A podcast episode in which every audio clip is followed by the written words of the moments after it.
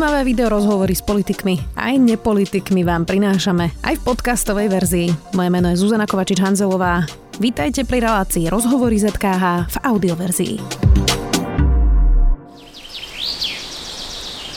Toto je zvuk najväčšieho filtra CO2 na Slovensku. Zachytí tony uhlíka.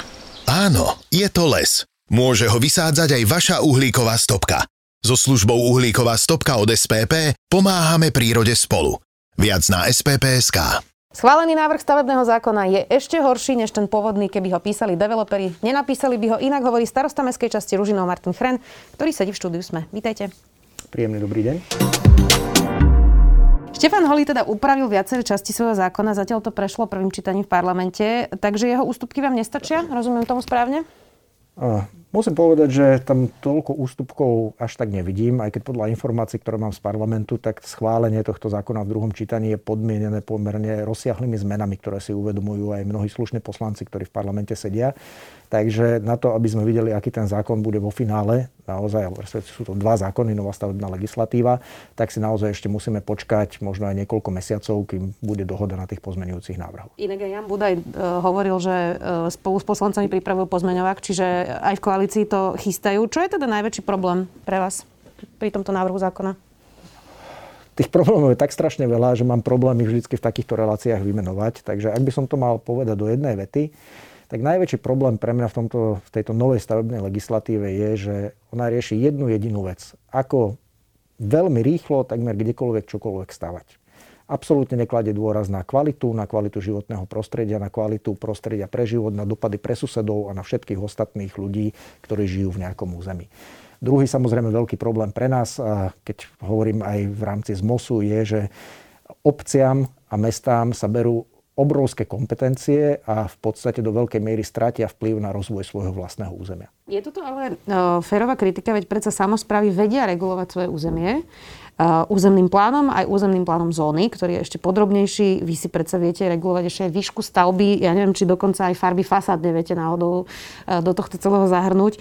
Keby už na to prišlo, tak ak si samozprávy poctivo určia vlastne zóny, aj územný plán, tak nie je jedno, kto povoluje tie stavby podľa vašich pravidel, ktoré si určujete? Poďme sa o tom porozprávať, lebo je to pripomienka, ktorá zaznieva.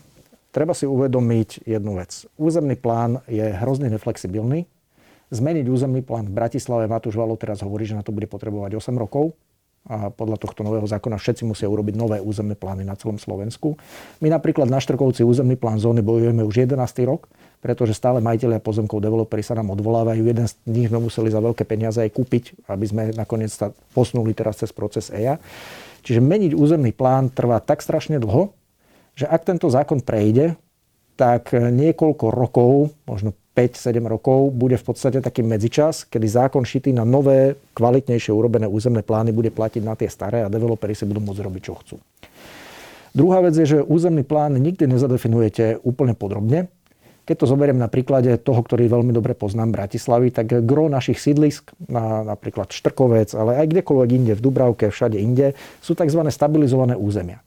Územný plán totiž v tzv. rozvojových územiach určuje presné koeficienty. Vy si nájdete pozemok, zoberiete si čísla a presne si vypočítate v Exceli, že čo tam môžete stavať, koľko poschodí, koľko metrov štvorcových. V stabilizovanom území sa to vždy posudzuje subjektívne, a, takže tá stavba nesmie narúšať charakter územia, musí zvýšiť prevádzkovú kvalitu celého územia a vždycky je to na posúdení odborníka urbanistu, čo tam povolí a čo nie. A tu je práve druhá dôležitá vec, ktorá sa mení v tomto zákone, že dnes to robili samozprávy, je to ich originálna kompetencia z ústavy. Po novom si pán Holi uzurpuje právo na tom novom štátnom stavebnom úrade zmeniť e, rozhodnutie obce a prebiť ho, nahradiť ho svojim vlastným povolením. Čiže ak aj napríklad niekto príde s myšlienkou 20 poschodového e, domu na Štrkovci, my povieme, že sme proti, tak štátny stavebný úrad môže toto rozhodnutie zmeniť a, a povoliť ho. V čom to bude iné, keď už teraz aj v Bratislave stojí 20 poschodový dom e, v strede Radčanského e, byta, ktorý teda bol síce ešte z 90 rokov, ale postavilo sa to teraz pred pár rokmi, tak to vyzerá, že to vlastne fungovalo rovnako aj doteraz, nie? Zase vám môžem povedať, odpovedať, uh, ako nie úplne. Uh, na príklade Rúžinova. My máme tie štyri také veľké sídliska, Štrkovec, Strávniky, Ostredky, Pošeň, ktoré vznikli niekedy v 50. rokoch. Bola tam jasná urbanistická koncepcia, sú navrhnuté tak, ako sú, s mnohými zelenými plochami. Dokonca ten projekt, nedávno som sa dozvedel, sa volal, že Záhradné mesto, keď ho schvalovala vtedajšia vláda. A oni majú nejakú tú koncepciu. Ľudia sa tam dobre žije práve preto, že tie sídliska nie sú zahustené všelijakými panelákmi, ktoré ešte postrkáme na každú jednu zelenú plochu. Napriek tomu, že mnoho tých pozemkov sa dostalo do súkromných rúk.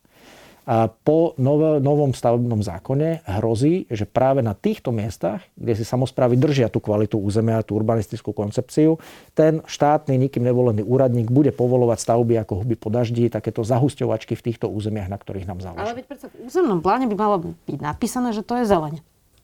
No, len... A tým pádom sa tam nemôže stavať. Územný plán rozdeľuje územie na funkčné plochy, ktoré by nemali byť menšie ako hektár 2 to znamená, že e, vy nedokážete nakresliť, že pod panelákom, že to je stavebný pozemok a okolo, že je to zeleň.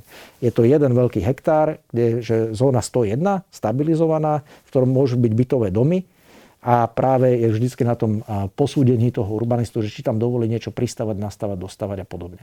Územný plán nie je ako mapa z Google, že je presne nakreslené, kde čo môže byť po jednotlivých domčekoch, ale sú to veľké, rozláhle mnoho hektárové plochy, ktoré majú nejaký svoj kód.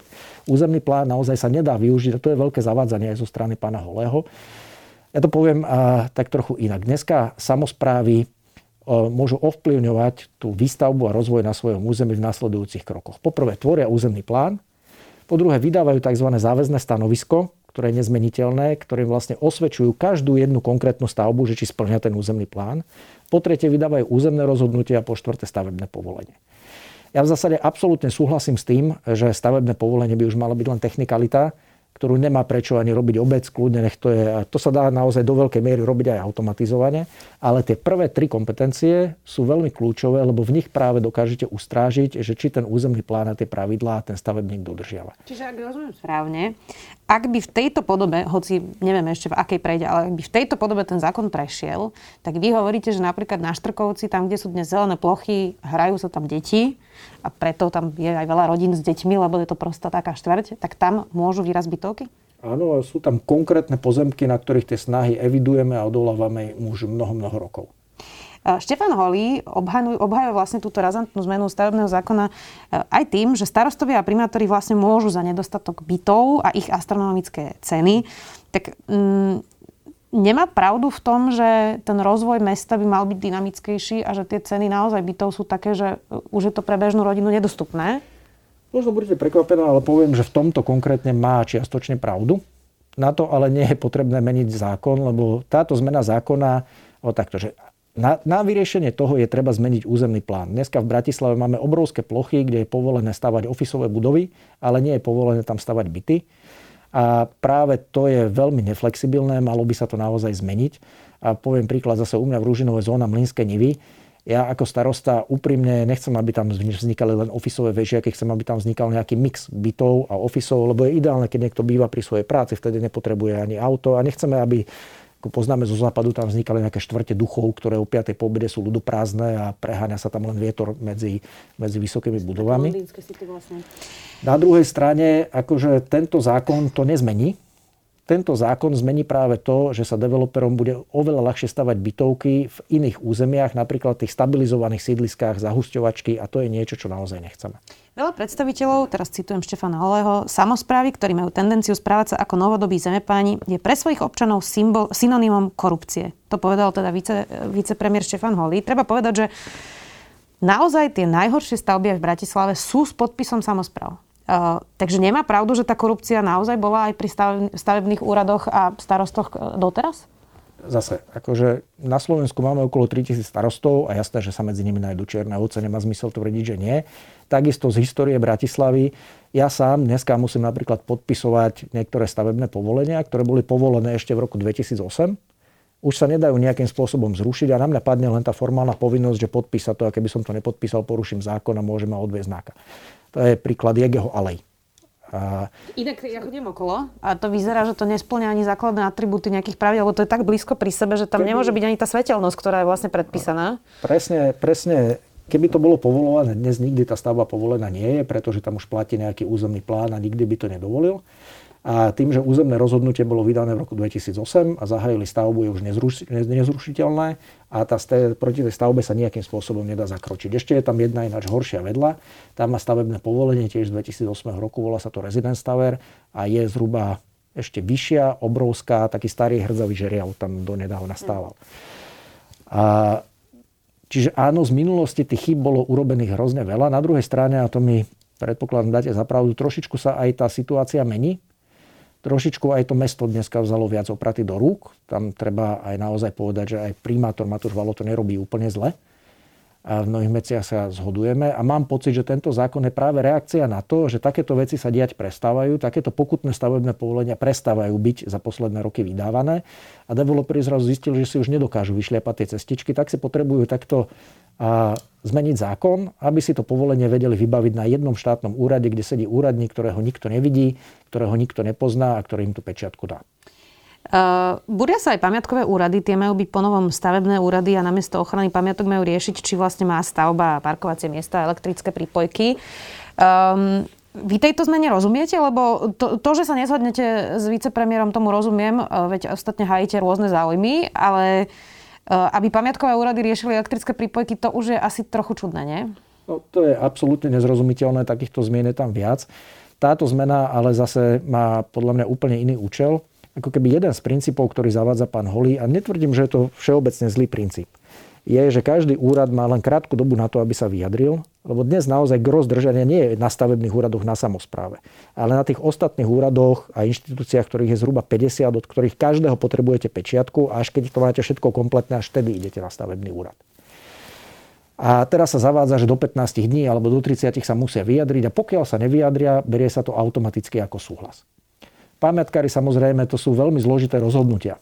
Keď rekonštruujete napríklad národnú kultúrnu pamiatku. A tí sa v drvej väčšine prípadov ani nestihnú vyjadriť a naozaj nám hrozí, že nám stupne obrovské množstvo pamiatok, kde 6-ročný dom bude mať plastové okná legálne povolené, pretože pamiatkári sa nestihli za 15 dní vyjadriť. Oni hovoria, že by potrebovali o 200 ľudí viac, ale teda zatiaľ ich nemajú. To som si vôbec neistý, že či len o 200 ľudí, pretože podľa toho návrhu zákona napríklad pamiatkový úrad má byť stavebný úrad vo všetkých historických zónach, čiže v kompletne celom starom meste v Bratislave, čo je jedno z najťažších území, vo väčšine Košíc, v Banskej Štiavnici, v mnohých iných obciach na Slovensku. A majú tam teda riešiť nielen pamiatky, ale majú tam riešiť aj to, že keď si babička chce postaviť kurník na betonovom základe, tak aj to by mali eh, povolovať pamiatkári. Naozaj je to nonsens, je to hlúposť. Pán podpredseda vlády sa vyjadril, že na tomto jeho zákon určite nepadne.